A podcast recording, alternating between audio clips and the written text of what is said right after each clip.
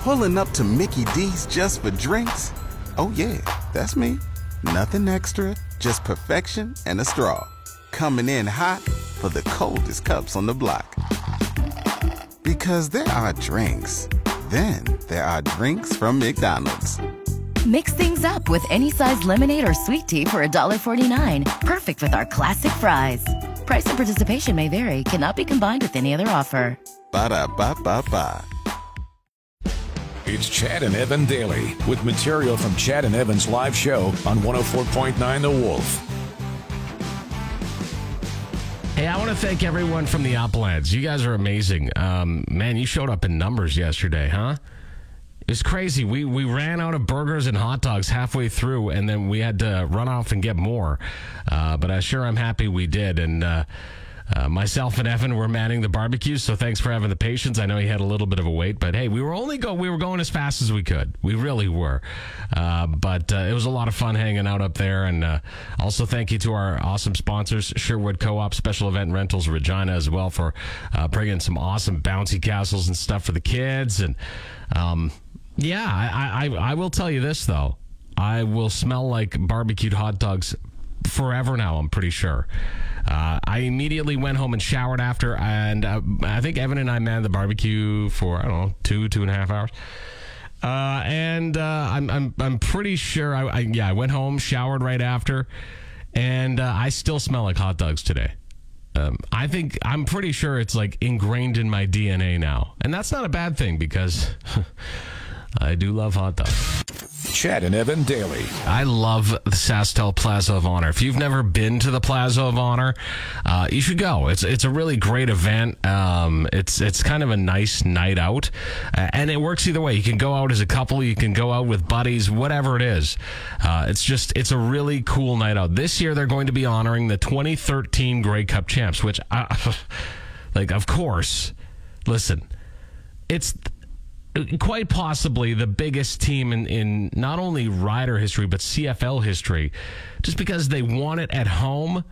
Um, uh, honestly, that to me, that's one of always it will always be one of the biggest uh, sports memories I have uh, of the Riders winning the 2013 Grey Cup. It was just a hell of a moment. Wasn't even that close of a game, but it, it didn't matter. Uh, it was just the fact that the Riders won it at home, and uh, yeah, it was, it was, it was really great stuff. And also, um, they're going to uh, posthumously honor Wendy Kelly this year at the uh, SaskTel Plaza of Honor, which uh, is very, very cool. Not only was she the first woman to serve on the Roughriders board, but she will be the first woman to be going into the Plaza of Honor as an individual, and uh, that's that's awesome. That's uh, such a great move. So she uh, was. Uh, on the uh, the board for many many years. She was also the team nurse for seven years as well, and she will be honored, unfortunately, posthumously, but. Uh, yeah, honored nonetheless. So, uh, yeah, SaskTel Plaza of Honor again, the 2013 Grey Cup team going in. Also, uh, Wendy Kelly. I, I think this again an awesome night out. If you get the opportunity to go, definitely do it. Chad and Evan daily.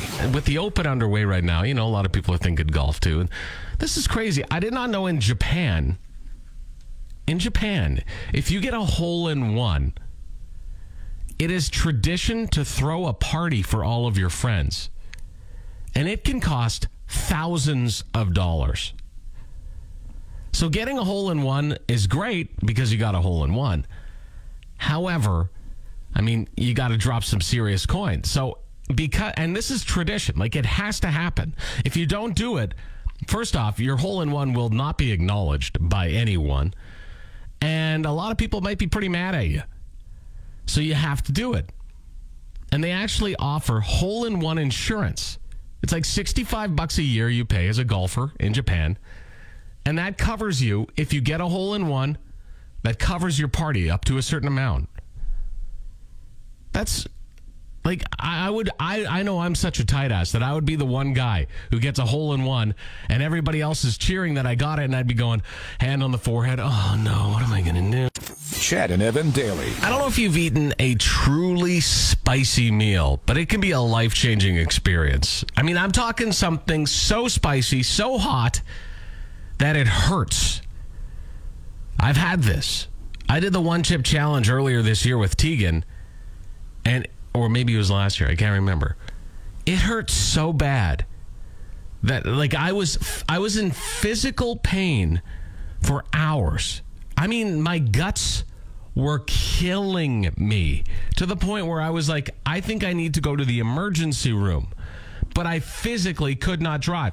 I sat outside the station in my vehicle for 20 minutes, bent over in pain, honestly thinking this could be where I die.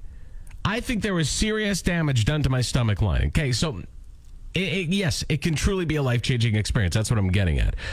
I'm not sure I would sue a place over it, but of course, in America, they will. I shouldn't even just say in America, everywhere nowadays, they will. A woman has filed a lawsuit in San Jose, California against a against a restaurant for their mega spicy dish, saying that it was unfit for human consumption and left her with health issues that lingered for 2 years after she ate it because it was so spicy. She ordered a plate called Dragon Balls from a restaurant called Coup de Thai in Los Gatos in 2021. And she says she's had health issues ever since. Listen, you ordered something called the Dragon Balls. You didn't order fluffy unicorn balls. Chad and Evan daily. So I was talking about this Ipsos poll uh, on our in uh, the news uh, about how Canadians 23 only 23% of Canadians feel the federal government is properly spending money. Uh, yeah, and this is why. And this is the Alberta government actually. Alberta Services is actually uh, they have an online auction right now for a um, a don a Donair costume.